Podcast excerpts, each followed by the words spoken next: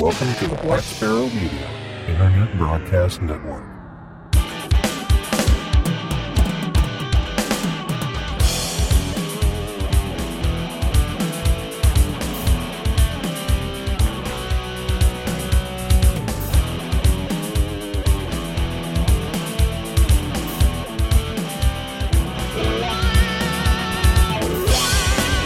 You're listening to Linux in the Ham Shack. LHS is a podcast about Linux, open source, and amateur radio for everyone. Now, here are your hosts Russ, K5TUX, Cheryl, W5MOO, and Bill, NE4RD. Well, hello and welcome everybody to episode number 267 of Linux in the Ham Shack. This is the first weekender edition of the brand new year 2019. So we hope everybody has had a good holiday season, a good month off of not listening to us, and now you're ready to dive back in with us and be a part of Linux in the Ham Shack again, just as we are. So what we're going to talk about today are the things that are coming up over the next couple of weeks in the amateur radio and open source worlds, things that you can do, events that you can participate in, projects that you might want to try, and a little bit of hedonism down at the bottom of the show. So it should be a good time. I don't remember which numbered weekender we're at, but we'll roll into it. And when I release it, you know, you'll find out as I do. So I'm Russ, K5TUX. I'm Cheryl, W5MOO. And I'm Bill, NE4RD.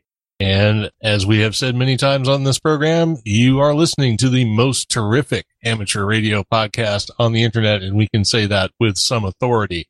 So the first thing we're going to dive into is stuff coming up this weekend and stuff coming up this weekend in the amateur radio world. For example, contests. So Bill, what kind of contests are coming up? What can people participate in this weekend in amateur radio? Yeah, well, we got uh, quite a few good ones coming up here this weekend. We have the uh, North American QSO Party, a single sideband edition. It runs from 1800 Zulu on January 19th to 0559 Zulu on January 20th. And this comes hot off the heels of the CW version of this contest. We have the voice version uh, coming this weekend, and this one's great because the highest power allowed for scoring is 100 watts. So this is a good time to break out your barefoot rig and start talking. It'll be a change uh, from the people that did RTTY Roundup and uh, didn't talk at all. No, this is great. And uh, piggybacked onto this is the North American Collegiate Championship, also single sideband running exactly the same time, 1800 Zulu, uh, January 19th through 0559 Zulu, January 20th. And basically, this is just augmenting the uh, N- NAQP contest uh, with collegiate collegiate um, um, teams and stuff like that for for the various schools that want to compete against each other during the NAQP. And I believe uh, they follow the same rules and everything else. Uh, you just set up your team as a collegiate team, uh, whether that be a contest station or a club station at a school. Uh, they have their own little augmented set of rules. So check that out as well. And if you don't want to do HF this weekend, there is the big ARRL January VHF contest. And that one is running from 1900 Zulu January 19th to 0359 Zulu January 3rd, uh, 21st. So this is a get your rover running and head out on the highway. This is a 50 megahertz and up contest and should be loads of fun. Openings on six meter have been popping up daily for a brief period of time here in the U.S., including uh, one opening to uh, Australia, New Zealand last week from the West Coast. So uh, should be able to have some good fun on VHF. Uh, I know quite a few rovers that are heading out there for sure. So uh, yeah, definitely, uh, definitely be on the lookout and uh, at least get on six meters if you got it. Most of your HF rigs do. You know, put something up in the air and uh, and and get on that contest and uh, help those rovers out. Yeah, score some points. And that's all for this weekend. He totally did not do that in a la Steppenwolf. I know. Get your rover, running. Head out on the highway. Get it on the highway. there you go. I was, I was. That's why I put it in there like that.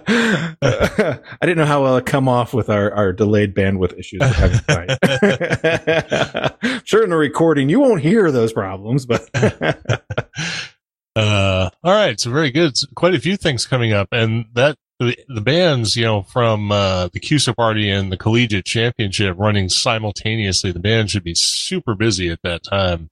So if you want to make some contacts, yeah, they're hoping that it, would be the time.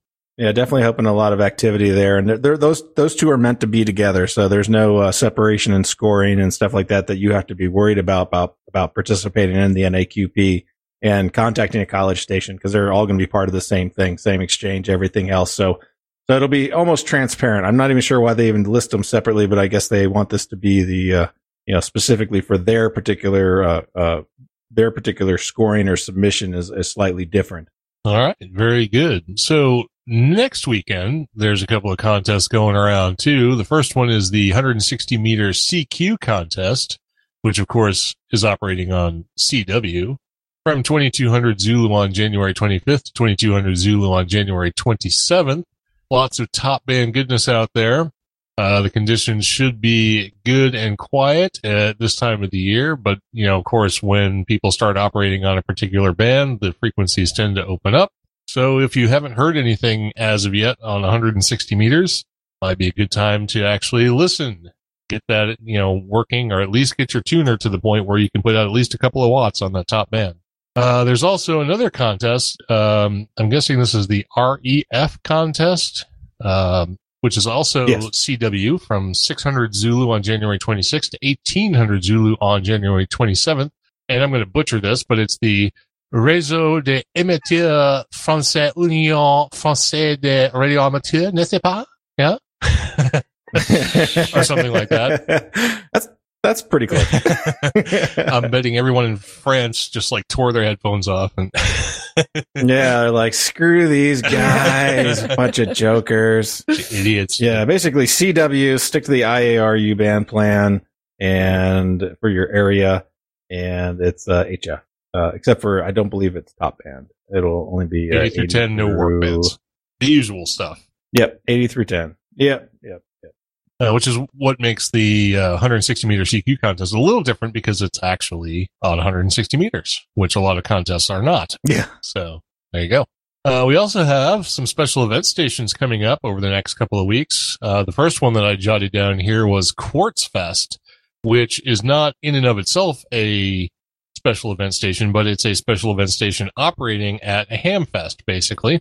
Uh, this happens on January 19th from 0800 Zulu to January 26th, 1200 Zulu, which is basically the entire span of the Hamfest. Uh, the event is Quartz Fest 2019, celebrating its 22nd anniversary. It's an ARRL specialty convention being held on those dates near Quartzsite, Arizona. Um, no other Hamfest in the world brings together in one gathering so much innovation in mobile antenna systems, mobile ham shacks, recreational vehicles, portable and mobile EmComm systems, off the grid living, alternative energy, and radio education. Except I would say maybe for Hamvention, but Well, you know. well, this is out in the middle of the desert, so this is kind of like a everybody has to go there type Yes. thing. Not like there's anything. that's true. there. there is nothing there except a whole bunch of RVs. If you've ever been to Quartzsite, and I have been to Quartzsite, um, you know that there is quite literally nothing there except a bunch of people in RVs. yeah, So- pretty much. So anyway, there's that, and they will be operating call signs W7Q from Quartzfest this year. Uh, we also have Kansas Day 2019. The call sign for that is going to be the call sign of the Santa Fe Trail Amateur Radio Club, which is KS0KS. Uh, and they'll be hosting this event to celebrate the admission of the Kansas Territory into the Union as the 34th state. Uh, James Buchanan signed the bill admitting Kansas into the Union on January 29th, 1861, and they'll be operating on January 26th because, because. Um, and that will be from 16. be- Because it's right, close exactly. enough. Nobody cares. It's Kansas. Come on. it's a flyover state. So that's going to be from 1600 Zulu to 2100 Zulu on the 26th. They will be operating for that special event. Uh, then there's also the, the special event commemorating the discovery of gold in El Dorado County, California. Uh, the call sign will be the El Dorado County ARC's call sign, uh, Alpha Golf 6 Alpha Uniform. This will be from January 26th, 26th, 1700 Zulu to January 28th, 0100 Zulu. and it's commemorating the 171st anniversary of the discovery of gold in Coloma, California. Special event will be on the air as AG6AU from the gold discovery site on those dates. So there you go. Some special events you can Such a such a good call sign. for that. AG6AU. Yeah. Yeah. Silver Yeah, and gold. silver and That's gold. right. Very good. All right. So normally in this space, we would have some announcements. I don't have any announcements. Do you have any announcements? Uh, Does anybody in the chat no. room? Does anybody in the chat room have any announcements? If they do, oh, somebody just announced something, Uh, didn't they? That some some Hamfest was not going to be in the location yes. it's named after. Jeremy KC0NUK put in the chat room a little bit ago that he had just read that the Victoria Springs Ham Fest, which I'm not sure which Victoria Springs that is, um, will not be in Victoria Springs this year. It will be at Bader Memorial Park near Chapman, and I'm not, I don't know what state we're talking about. You want to look that up real quick while I'm mentioning it? Thank you. Yes, it's in Nebraska. There we go. So apparently it will be in Chapman, which he And- says for some of us will be quite a bit further, but to offset that, the location is closer for a bunch more people and therefore might attract more folks to the Hamfest. So Victoria Springs, Nebraska is on which side of Nebraska? East? That's the part I don't visit. All oh of wait, it. that's, That's all the same of it. part that I don't visit. That's where the heck is this? Jesus, oh yeah, it's like out dead center in the middle of Oh, nowhere. somewhere near Grand Nebraska. Island then. Okay. Yeah. Sure. Because it's either Nebraska, Grand, or it's either uh, Omaha, Grand Island, or nowhere. I don't even see Grand Island. It, it's there. Believe me, I've been to it. Oh yeah, so yeah, it's in the northwest. of Okay. Oh yeah. So that's even further out into nowhere. So. yeah, that's what I said. It's nowhere. All right. But maybe it's somewhere that it's not nowhere anymore. I don't see the updated information here on the website. Oh, maybe so. I don't know. There's there's a there's a town out in western Kansas called Goodland, um, which is a total misnomer. But apart from that, it's um the only reason anyone knows anything about Goodland is because it's where all the snow piles up when the storms come through the Midwest. So you can always judge how bad you're going to get hammered by how much snow Goodland is under. So anyway, moving on from that, let's talk about the LHS Ham Radio Challenge for this bye week fortnight. Uh, if you have the opportunity, I just threw this in there because, because, uh, I was writing down a bunch of special event stations. So, uh, if you have the opportunity to operate the transceiver for a local amateur radio special event station, do so. In other words, if you have one that's operating somewhere near you, you know, actually get on there and be a part and be a transmitter. Actually key up for your special event. I've done that before. Uh, it's kind of cool, actually. And if not, uh, check out some of the special events that we've mentioned and maybe some of the ones that we haven't and see if you can make a contact and get a cert or a QSL card from one of those special events. They on, they're on the air to make contacts. So make contacts. All right. So moving on from that, we're going to jump into the open source world of things. And in the open source world, we usually mention a distribution to try. This time will be no different. I found this distribution in a list of the top five distributions of 2018. Uh, I don't remember where that actual list came from, but this, this was the, the different one that was on the list because it was like Ubuntu 1804 and then Fedora 29 and like Solus, you know, a bunch of well-known distributions. And then this one called Void Linux. And Void, according to themselves, is a general purpose operating system based on the monolithic Linux kernel. Its package system allows you to quickly install, update, and remove software. Software is provided in binary packages or can be built directly from sources with the help of the K or XBPS source package collection. It is available for the Intel 80, x86 and x86-64, ARM, and MIPS processor architectures. Software-based packages can be built natively or cross-compiled through the XBPS source package collection. Uh, I did actually get to the point of downloading and running this in a VM. It runs fine. They have several different versions of desktop environments. They have Cinnamon, Mate, LXDE, XFCE, um, and a couple others. And other than the installation procedure being extraordinarily archaic, it actually loaded up and ran fine. It it it's a live distro, so you can boot it, you know, into a VM environment or onto bare metal, and it will just go ahead and run, you know, out of the box. The download was only about 800 meg, so it, it wasn't super huge. um, in order to run the installer, you actually have to run it from a CLI. You have to do, you know, you have to boot up the live image and then open a terminal and type void dash installer. And that brings you into an ncurses based install script. And you have to walk it down through the various, you know, things that it asks you, like what time zone are you in? What's your keyboard configuration? What's your, you know, stuff like that. And then it actually gets to the point where it fires up parted, not even gparted. It's actual parted. And you have to manually configure your disk at that point. Yeah, manually. No, Manual? no, no options whatsoever for configuring your disk. No auto configuration at all. Was this like? Sure, this not this is not Gen Yeah, two I'm or sure. something. and then once you get done with that, it doesn't install fine and it boots up just fine. Um, but again, it uses its own package manager. This this distribution was not forked from any other distribution. It is its own distro. Uh, the only thing that makes it Linux is it uses the Linux kernel. Uh, they've written their own package manager, and all the utilities are all based um, by the developers of Void. So you know, it would definitely take some getting used to if you wanted to try it. But if you want to get a little bit out of your com- your comfort zone, you could certainly give this one a go. It's not so rustic that someone who's relatively new can't use it, but it would definitely take some effort.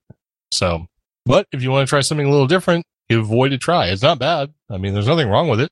It's just a little different. So, uh, and of course, a link to where you can download Void will be in the show notes, or you can simply Google for Void Linux. It's the top hit. Don't worry about it. All right. So moving on from there, we've got some events coming up this week and next week in the open source spectrum. So Bill, you want to hit a couple of these? Sure. We'll do uh, events this week. Uh, we got the Linux Conf Australia, which is uh, going to be this year at the University of Canterbury in Christchurch, New Zealand. So not in Australia, but in the ANZ area. Uh, well, it's going to be January 21st through the 25th, 2019. It's uh, themed Linux of Things. The 2019 linuxconf.au uh, or linux.conf.au will again attract speakers and attendees attendees from across the world to socialize, fraternize, fraternize, lecture, listen, ask, answer, and share with their peers. The conference will explore the use of free and open source software and hardware for the Internet of Things devices, along with the security concerns, privacy and legal aspects, environmental impacts, everyday communication, health, ethics, and much more. And that's linked in the show notes. The other conference we have for this week is, uh, or well, upcoming, I guess, shortly, is uh, devconf.cz. And this is in Brno, Brno, yeah. Czechia? Brno Czechia. I think that's right. Yep. Czechia, uh, Brno, Czechia, something like that. There you go. It's uh, January 25th through the 27th, 2019. And it's a free Red Hat sponsored community conference for developers, admins, DevOps, DevOps engineers, testers, documentation writers, and other contributors to open source technologies such as Linux, middleware, virtualization, storage, cloud, and mobile, where Floss communities sync, share, and hack on upstream projects together. That's in the show You're right. It is. Sorry. All of a sudden, we get like a bunch of. Better, better check the porn. Okay. So. I was like, what is all and that shortly noise in the that, background? I believe we've had anyway. one or two of our listeners mention this to us, but it did show up in the open source calendar events coming up, and that is FOSDEM 2019, which is a very popular unconference that happens in Brussels, Belgium. Uh, this year it'll be from the 2nd through the 3rd of February 2019. FOSDEM is the Free and Open Source Developers European meeting. It is a free event for software developers to meet, share ideas, and collaborate. There are no tickets or registration. The event features two main tracks, lightning talks, mini conferences in the form of developer rooms, and dozens of FOSS project stands in an open exhibition. So I know we have at least a couple of our listeners who attend FOSDEM. So if you want to join with your peers over in Belgium and, you know, talk about open source and get involved in projects and listen to lightning talks and then go get high, you definitely want to check that out. So Yeah. Well, Netherlands is only like a hop, skip, and jump away, right? So, I mean, it's a quick train ride. I guess in theory. All right. if you're on like no the Thalys or something like that. Cool. So anyway, FOSDEM 2019. Check it out. Uh, first couple of days of February. All right. For the open source challenge in the Linux and the Ham Shack world for this fortnight, I put in here to attempt to build an application into a package, whether you build it into an RPM deb or some other package maintainer's package system. So that's, this is something that I put in here basically for myself because it's something I've wanted to do. And hopefully this will inspire me to actually go and do it because it seems like it should not be that terribly difficult, but it's one of those things like if you have no real impetus to do it, then, you know, learning it becomes harder. And Bill, I know you've built packages before. So on a scale of, you know, zero to 10 Yeah. on the difficulty scale, zero being the easiest, 10 being the most difficult, if you're going to take a source built package that you downloaded from GitLab and turn it into a deb, how difficult do you consider that? Okay. It's Yeah, probably so- like a five. Not very hard. It takes a little reading to make sure you set up your config files properly, but I mean, building it is so mid-level pretty dead difficulty, that seems exactly where I would want it to be for me to actually kind of get this done. So very cool. So if anybody else wants to try and build something into a package, whether you're going to actually use it as a package or not, but just to see if you have enough script foo to actually build a package, uh, you know, get out there and give it a try. And just in the nick of time, we had Cheryl show back up so we can dive on into hedonism. Woo. Yeah. So do you actually have your thing up in front of you? All right. yes, I do. Fantastic. Then let's dive into hedonism. It's been a month. We need we need some hedonism. Do we? Yeah, we do. Do we need food? Do Hell we need yeah, to we need food. Oh, so- Okay, just a second. all right. That's We've been hungry we for eaten, all this none of us have time eaten with in a no month, food. So tell us what Wow. we're what we're having now. Well, obviously, we need to start with dessert first. So this time we're going to have New York style cheesecake. Woo, sounds good. Ooh, yeah. So for this, you need 15 graham crackers or a box of graham cracker, cracker crumbs, excuse me, and some butter, uh, some cream cheese, some sugar, some milk, some eggs, sour cream, vanilla, and a little bit of flour.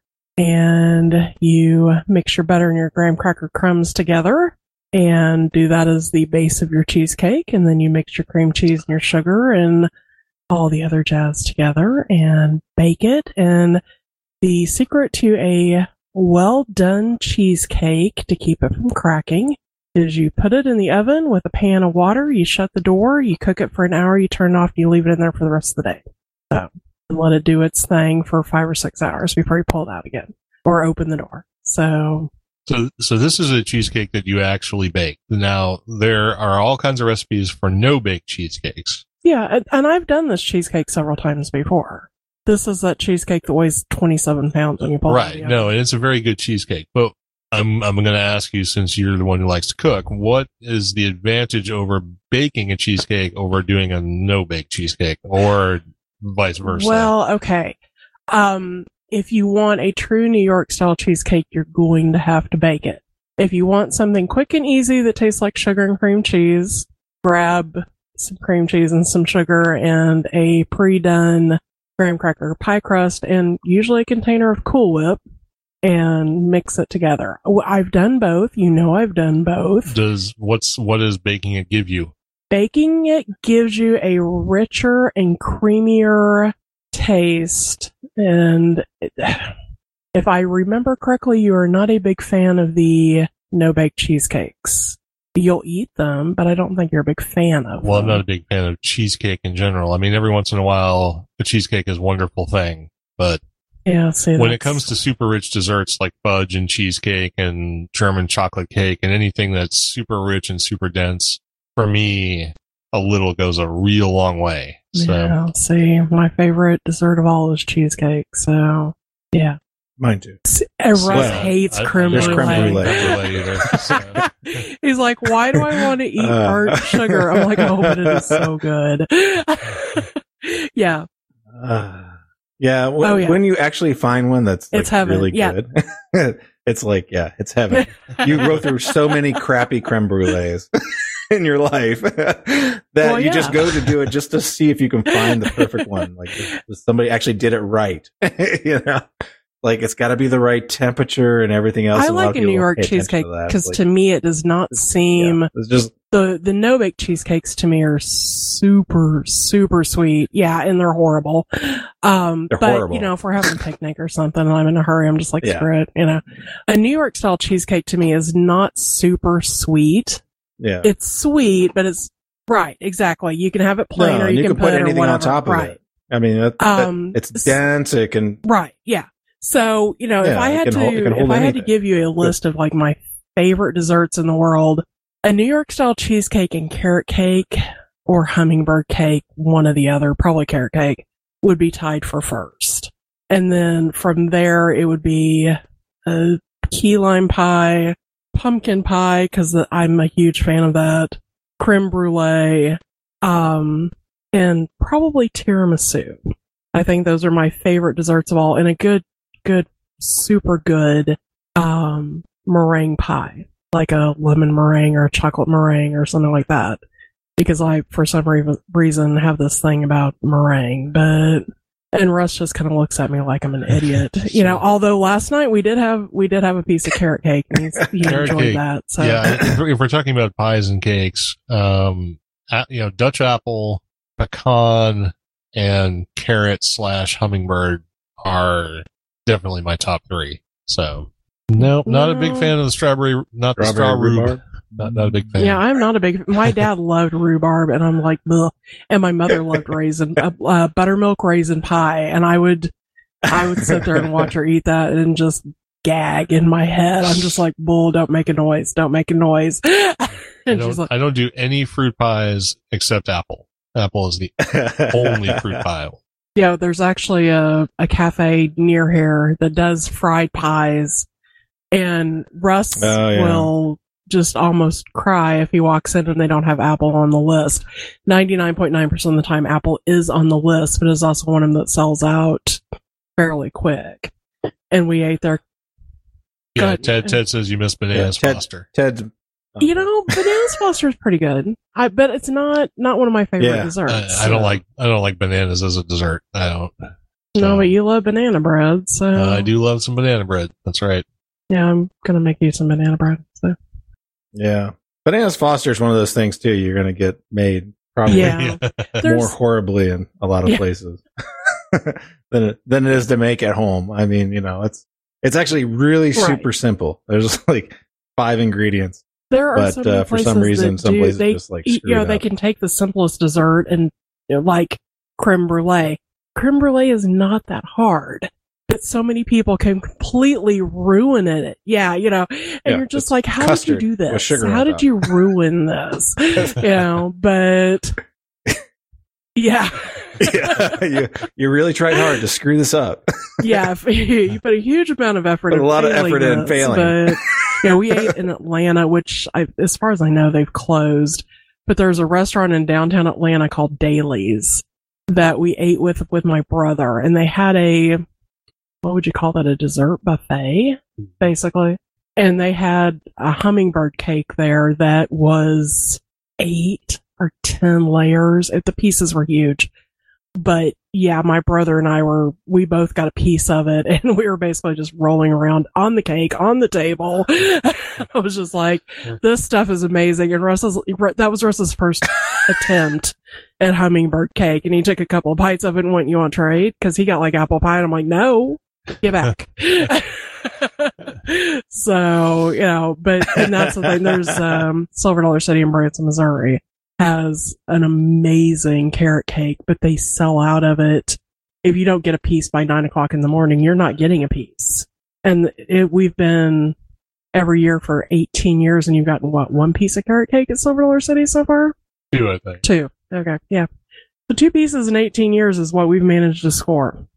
So, Yeah, and they do have a very good carrot cake. It is a very good carrot cake. So, All right. So moving on from there, we'll hit my drink corner real fast. And this time I mentioned in the last one of these that we did that I was going to hit what I was considering my favorite bourbon at the time. Uh, since then I've acquired some other ones and that one is still my favorite, but I want to touch on one that's a little bit different. This one is also very, very good. unlike the last one, I talked about Tin Cup, and I know Jeremy was in here before, uh, and he said he bought a bottle of Tin Cup and really enjoyed it. But he said he was using it uh, in mixed drinks, and I think Tin Cup is perfectly acceptable as a mixed drink maker, something you could use as in a Manhattan or as a cocktail, like with a rum and whi- uh, Coke and whiskey or something like that. Um, but when I do a review, I am talking about the spirit as if you're going to drink it by itself. So that's why I didn't look at Tin Cup particularly favorable. But today we're going to look at what is often and in many places an allocated release. And I haven't really talked about allocated release spirits, uh, much lately or at all, actually. Um, because I personally have not actually owned any uh, limited allocation releases until recently. So I'll touch on that real briefly. What this means is these are spirits that are available, but they're only distributed to stores in limited quantities. It's not like your maker's mark that you can go into any liquor store in the country at any time and purchase. So this particular bourbon is the Willet Pot Still Reserve and it's I would say one of the more available limited releases. There are some that are incredibly, incredibly hard to find. Um, if you've ever heard of Blanton's, uh, you'll know that it's very hard to find. If you've ever, ever heard of uh, Elmer T. Lee or George T. Stagg or some of these other bourbons, they're incredibly, incredibly hard to come by. Um, this one is not quite like that. It's still on the hard to get scale, but it's a lot easier than some of those other ones I just mentioned. So if you go to a, a decent liquor store in your area, you will probably find some Willet. Um, but it probably won't be on the shelf. You probably have to ask for it. That being said, it's not particularly expensive. I, I purchased my bottle for in the high forties. So even though it's hard to get, it doesn't have a rare price, which is kind of nice. Um, and some of those other ones I mentioned also don't have particularly high price tags. They're just very hard to come by. So Willet in this case, um, there are, there's more than one Willet, but this is the pot still reserve that I'm talking about specifically. Uh, Willet as a company has a storied past starting in the late 1600s. And if you want to read about how Willet has gone through its different paces and iterations of being open and closed and so on over the last several hundred years, feel free to check that out. Um, but this, this, um, has a really nice sort of combination of flavors. And I was able to find a reference to a potential mash bill for this particular bourbon. And they say it's likely 72% corn, 13% rye, and 15% malted barley. But since it's a single barrel, um, release, that means the mash bill can vary with each release. So your the mash bill might be slightly different. Uh, the ABV on this is 47%. It's released at 94 proof. It comes from Bardstown, Kentucky, United States. The color on it is really kind of nice because the bottle is shaped like a pot still. So if you've ever, it's, it's probably one of the more unusual bottles in the bourbon world. So if you've ever seen it on the shelf, you'll know exactly what it looks like because it's the only bottle that I'm aware of that's in the shape of a pot still. Um, and the color of the bourbon is actually like a slightly old, bright copper. So when the bottle is full and it's on the shelf in good light, it actually looks like a pot still because the color of the bourbon is actually similar to the color of a copper pot still. Um, the nose, I'm gonna, I'm using someone else's tasting notes and I'm gonna refine them uh, based on what I've done because after not having bourbon for 14 plus days and being sick for over a week, I'm not trusting my nose. So, um, I'm going to, I, I have found that what I've tasted and what I've smelled is similar to what they have, but I'm going to kind of modify slightly. Uh, on the nose, they mention brown sugar and spice and wild cherry and oak, buttered toast, soft vanilla, corn syrup, molasses, black pepper, subtle floral hints, ripe blueberries, raspberry, and orange. And there's a lot of there's a lot of things there. What I will say is I do not particularly get the buttered toast. I do not get the molasses, and I do not get the raspberry. But all the other things I can I can smell, even though I haven't been at it for a while. So take a quick sip here again. Now, my my tongue is really active right now because it hasn't touched alcohol in a while. So everything's got a very sort of bright, um, crisp, peppery kind of thing going on. So I'm gonna I'm gonna say that for somebody who's actually not been dry for over two weeks, that these sensations will be somewhat muted. But it's it's tasting to me very rye forward, very peppery, but it does have the sweet corn and sort of very sweet marmalade orange to it. Uh, the vanilla and the oak is very present. It does have a subtle fruit and floral taste to it. Not really identifiable, not like the blueberry and orange you can get when you smell it. And the cherry and black pepper are very prominent for me right now, though I suspect that if you're, you know, not in my position, that they're not quite as forward for you. And then the finish on this is really super long. It's a nice, long, spiced, sort of peppery vanilla and you get the mouthfeel from the oak tannins, a little bit of the orange kind of in passing, and then you know that like I said, it's got they say peppery heat, and yes, I'm definitely getting that. And um, they also mentioned coconut, but they say you only get the coconut if you put a little bit of water in it, and I have not put any water in it, so it is not opened up to the point where I can detect anything like coconut. But I will say, for a relatively available, relatively inexpensive bourbon, this has a lot going on. It has a lot of character. It's constantly changing and it has a really, really full mouthfeel and really long finish. These are things that are going to make this a wonderful sipper. You can have an ounce and a half of this and it will last you an hour because of all the things that you get out of it and just how long the flavors last when you try it. So by far and away, well worth 50 bucks or whatever it is you spend when you buy it. And I would, I would give it, you know, based on what it was like when I tasted it originally and what I taste in it now, easily a 91 because it's really good. And you can actually buy it, which, uh, is definitely a good thing. So if you get a chance to go to your liquor store and see if they have in the back closet somewhere a couple of bottles of the Willet Pot Still Reserve and get yourself some because it's definitely worth the money. All right, there we go. Bill, what are you drinking? Well, I'm actually drinking red wine. well, there you go. But I'm I'm actually going to review a beer I had while I was in uh, in Florida because it was uh, it kind of stood out, and I didn't find it until gosh, almost like the last two days I was there, and I'm like, man, I could have been so happy and so drunk the entire time I was here instead of the crap I was drinking. Um, no, I found a, a beer called Jai Alai, uh, which, yeah, if you've heard that, it's a sport, uh, a, a, nice betting sport uh, that uh, people uh, tend to play. Um, this is a, a beer from the Cigar City Brewing Company in Tampa, Florida. It is an IPA, of course. we saw all these trucks driving around with Jai Alai on it. We thought, yeah, is the sport like getting popular again or what's going on? Um, and of course it wasn't. It was actually just because they're pushing out so many uh, cans of beer now uh, out of the Cigar City Brewing Company that, uh, yeah, they have their own trucks and that's their big, uh, big uh, staple uh, beer, I guess. But uh, from their site, it's a it's an intense bouquet of tangerine and candied orange peeled, entice the nose with wild flavors of clementines, Valencia orange, and subtle caramel. Provide counterpoint to assertive bitterness and rich malt character. A bold hop flavor and aroma from six different hop varieties in front is front and center in this flavorful American IPA, and I, I agree completely. It was uh, it was very flavorful, and it has a uh, ABV of seven point five percent and an IBU of 70, which is quite respectable. Not as high as I like, but it's okay. Whatever. yeah, triple but, uh, digits. yeah. triple digits. Triple digits. Yeah, I'm I'm like to the 140s. That's what I want. No.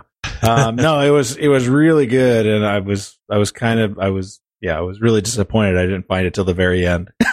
I was like, oh man, it's been so good to have. But I tried a bunch of other beers while I was there from uh, various breweries. Um, they have like a, yeah, uh, you know, uh, growler fill at the, uh, the local liquor store with, uh, a bunch of local breweries and stuff like that. So I kind of went around the house and, you know, filled the growler a few times and, uh, just really didn't tack onto one that I really enjoyed immensely until I ran across this guy. and uh, yeah, it was it was great. So if you have that available to you in the probably the southwestern uh, or southeastern market down there, I'm not sure if it even leaves the state of Florida. Um, but yeah, they have like trucks painted and everything else with the their logos and stuff all over it. So I'm assuming they have some uh, money in, uh, invested in this activity. So maybe you can see this in the uh, southeastern U.S. market. Uh, it's a great beer, great IPA. Uh, I wish I could get it up here. It, it was really good. All right, very cool. Well, that is going to take us down to the end of the current episode of The Weekender. So we will turn around and we will do this in a couple of weeks time. But in the meantime, we've given you lots of things you can go out and try, some food you can partake of, some beer and whiskey you might be able to pick up and enjoy, and several open source and amateur related special events and other events that you can uh, try out over the next couple of weeks while you're waiting for us to put out another episode of Linux on the Ham Shack. Our next episode will be our long format episode. We have not yet settled on a topic, but that will be, you know, announced as soon as we figure out what that's going to be. And in the meantime, hope everyone has a great week and we'll do it all again next Monday night. So saying good night for episode 267 of Linux in the Ham Shack. I'm Russ K5TUX. I'm Cheryl W5MOO. And I'm Bill NE4RD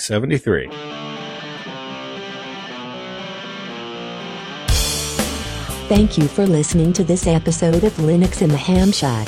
LHS is a community sponsored podcast. Our website is located at lhspodcast.info. You can support the program by visiting the LHS Patreon page of patreon.com stroke LHS podcast or using the contribute link on the website. Get in touch via social media. The show has a presence on Google+, Facebook, Twitter, Discord and YouTube. Or you can drop an email to info at lhspodcast.info or record a voicemail at 1-900-9-LHS show. That's 1-909-547-7469. Visit the IRC channel, LHS Podcast, on the Freenode IRC network. Also visit the online merchandise store at shop.lhspodcast.info for fun and fashionable LHS merchandise. Become an ambassador and represent LHS at a Linux convention or Hamfest. Email ambassadors at lhspodcast.info or visit the website for details. The podcast is recorded live every Monday night at 8 o'clock p.m. Central Time. Connect to the stream at stream.blacksparrowmedia.net colon 8008 stroke LHS live. Until next time, over and out.